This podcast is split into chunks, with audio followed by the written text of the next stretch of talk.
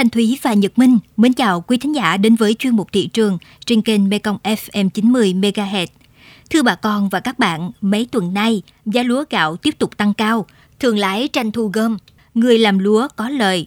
Tuy nhiên, nhiều người dân cũng lo ngại nếu không có giải pháp điều tiết sẽ dẫn đến tình trạng giá lúa gạo trong nước tăng cao, ảnh hưởng đến người tiêu dùng.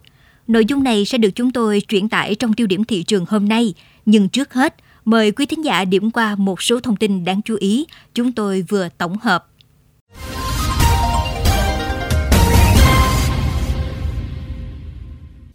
Giá heo hơi tại đồng bằng sông Cửu Long những ngày gần đây ít biến động, dao động trong khoảng từ 57.000 đến 60.000 đồng một ký.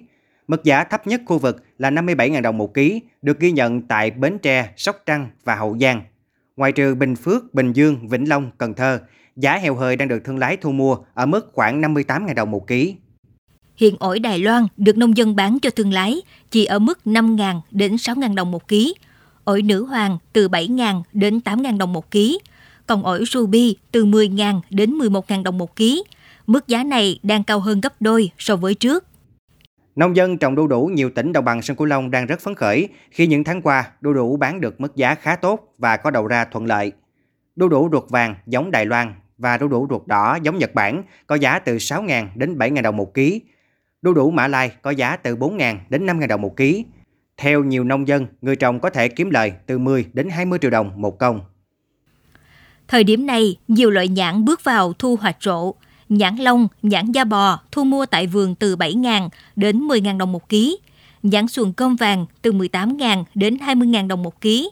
Riêng các loại nhãn hữu cơ, thanh nhãn còn ở mức giá khá cao, 60.000 đồng đến 70.000 đồng một ký.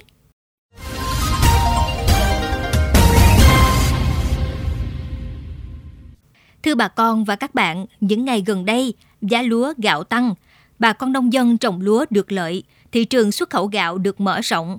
Tuy nhiên, với thị trường nội địa, thực tế này đặt các doanh nghiệp vào thế khó khi hợp đồng đã ký kết. Đó là chưa kể phải cạnh tranh nguồn hàng với cỏ lúa. Còn người tiêu dùng, giá gạo tăng cũng làm họ nặng nỗi lo. Vấn đề này sẽ được chúng tôi phản ánh trong phần tiêu điểm thị trường hôm nay qua bài viết Lúa sốt giá, thương lái tranh mua, người dân lo lắng khi giá gạo nhảy múa ngay sau đây.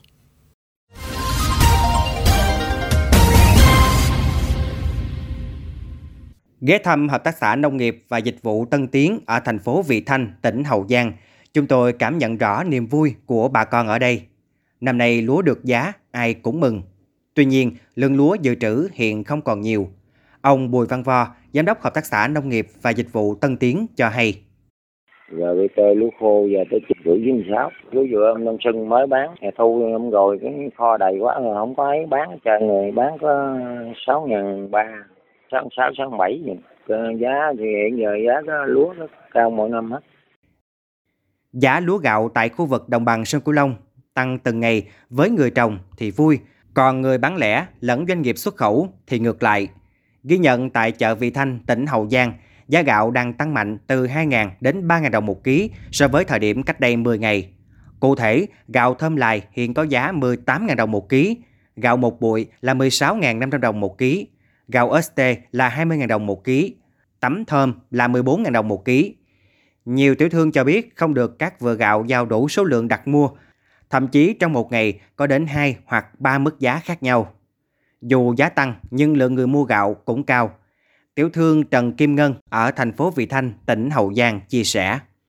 Mua lúa mới một tháng à, còn hai tháng nữa mới có lúa đi mà trong khi bão bùng người ta bỏ mùa giữa người ta đâu có làm. Là giá lúa sẽ tăng mà mùa lúa này đâu có trúng đâu. Rồi đây tới tháng 11, 12 dùng dưới mới có thì nó cũng đâu có trúng. Mà lúa là nhiều khi đâu có đủ cung cấp. Thì giá lúa lên thì tới đông xuân tới thì mặt mai nó mới sụt. Chứ bây giờ là không có thể nào sụt được.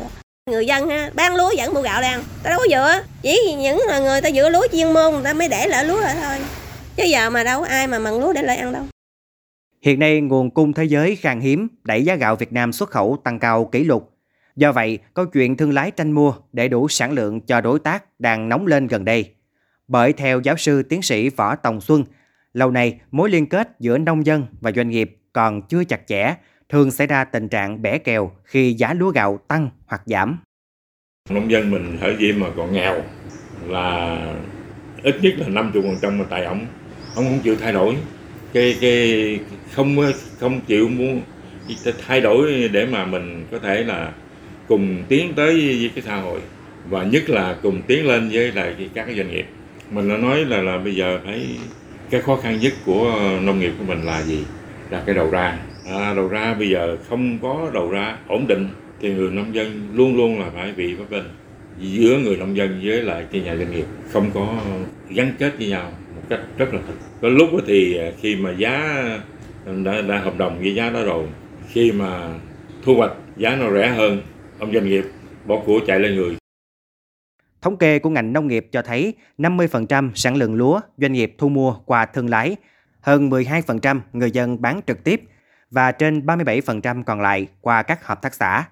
Hiện cả nước có 180 doanh nghiệp xuất khẩu gạo, nhưng chỉ có 50% đơn vị ký liên kết với các hợp tác xã để xây dựng, phát triển vùng nguyên liệu đầu vào. Thứ trưởng Bộ Nông nghiệp và Phát triển Nông thôn Trần Thanh Nam cho rằng, việc liên kết doanh nghiệp với hợp tác xã để xây dựng vùng nguyên liệu còn lỏng lẻo, yếu kém. 180 doanh nghiệp đủ điều kiện xuất khẩu gạo, chỉ có 50 doanh nghiệp là có liên kết với nông dân thôi, hợp tác xã thôi. Còn 130 là gì? Tranh mua tranh bán với nông dân. Thì làm sao mà đòi hỏi được ờ, có dùng nguyên liệu ký hợp đồng rồi bắt đầu mới tranh đi mua bán. Thì nếu mà anh có vùng nguyên liệu thì anh thủ anh có vùng nguyên liệu thì anh có thể anh ký được người ta. Còn anh không có bắt đầu khi ký được rồi mà chạy mua. Thì đó là vấn đề đó. đó cho nên cái vấn đề là gì? Chính là vấn đề liên kết theo cái chuỗi giá trị. Giá gạo tăng, người trồng lúa được lợi là cơ hội thị trường cho thương nhân xuất khẩu gạo. Tuy vậy, rất cần được vững chắc an ninh lương thực quốc gia và nhất là cần hoàn thiện chuỗi ngành hàng lúa gạo bền vững. Bởi chỉ khi sợi dây liên kết được vững chắc trong mọi tình huống thì chữ tính mới vững bền theo thời gian.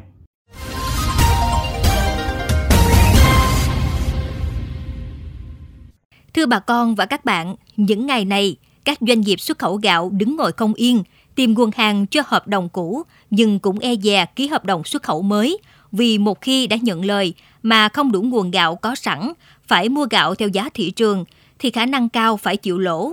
Để hiểu thêm những trăn trở này, phóng viên Mekong FM trao đổi với bà Huỳnh Thị Bích Huyền, Tổng Giám đốc Công ty xuất nhập khẩu Ngọc Quang Phát, thành phố Cần Thơ. Mời bà con cùng theo dõi.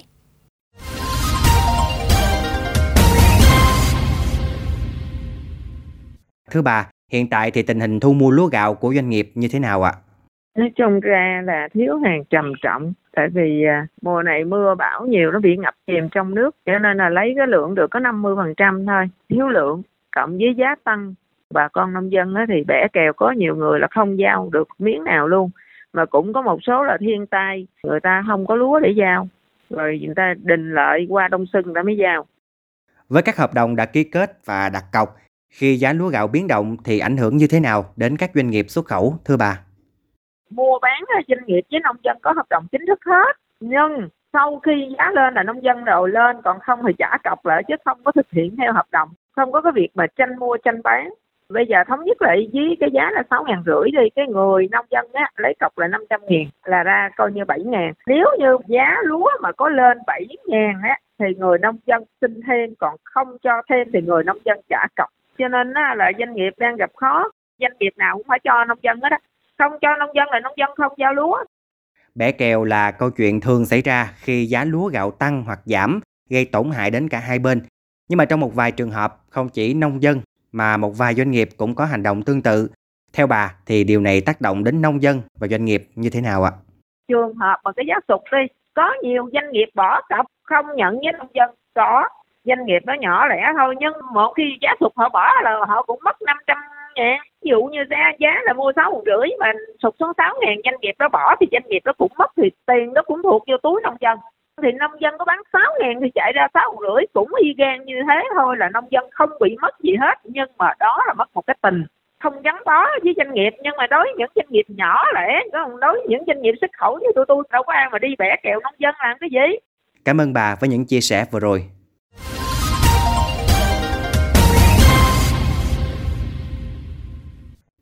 Thông tin vừa rồi cũng đã khép lại chuyên mục thị trường hôm nay. Những thông tin nóng hổi cùng những biến động của thị trường sẽ được chúng tôi liên tục cập nhật trong các bản tin tiếp theo. Xin mời quý vị và các bạn cùng lắng nghe kênh podcast chuyên biệt đầu tiên về đời sống của người dân vùng đất phương Nam, Chuyện Mê Công trên nền tảng thiết bị di động bằng cách truy cập vào các ứng dụng Spotify, Apple Podcast trên hệ điều hành iOS, Google Podcast trên hệ điều hành Android, sau đó gõ từ khóa Chuyện Mê Công. Còn bây giờ, Thanh Thúy và Nhật Minh, cảm ơn bà con và các bạn đã quan tâm theo dõi. Xin chào và hẹn gặp lại.